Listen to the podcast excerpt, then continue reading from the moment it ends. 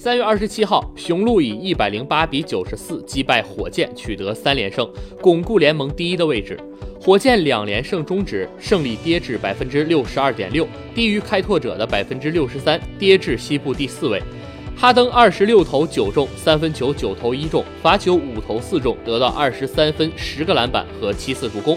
保罗十八投七中，三分球九投四中，得到十九分、九篮板、四助攻。卡佩拉十一投八中，得到十七分、十一个篮板、两次助攻。豪斯三分球九投五中，得到十五分。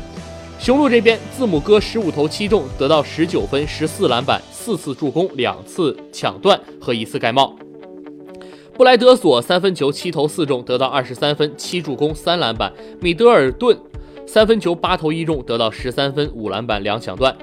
今天本来是哈登和字母哥的 MVP 之争，结果布莱德索成为了抢眼的那个男人。第三节在进攻端用四个三分左右比赛了形成，在防守端成功限制哈登，让哈登无法打出自己的特点。布莱德索为什么如此卖力帮助雄鹿赢球？他在节间采访时说。扬尼斯是一个领袖，打球非常无私，我们会竭尽全力的帮助他拿到 MVP。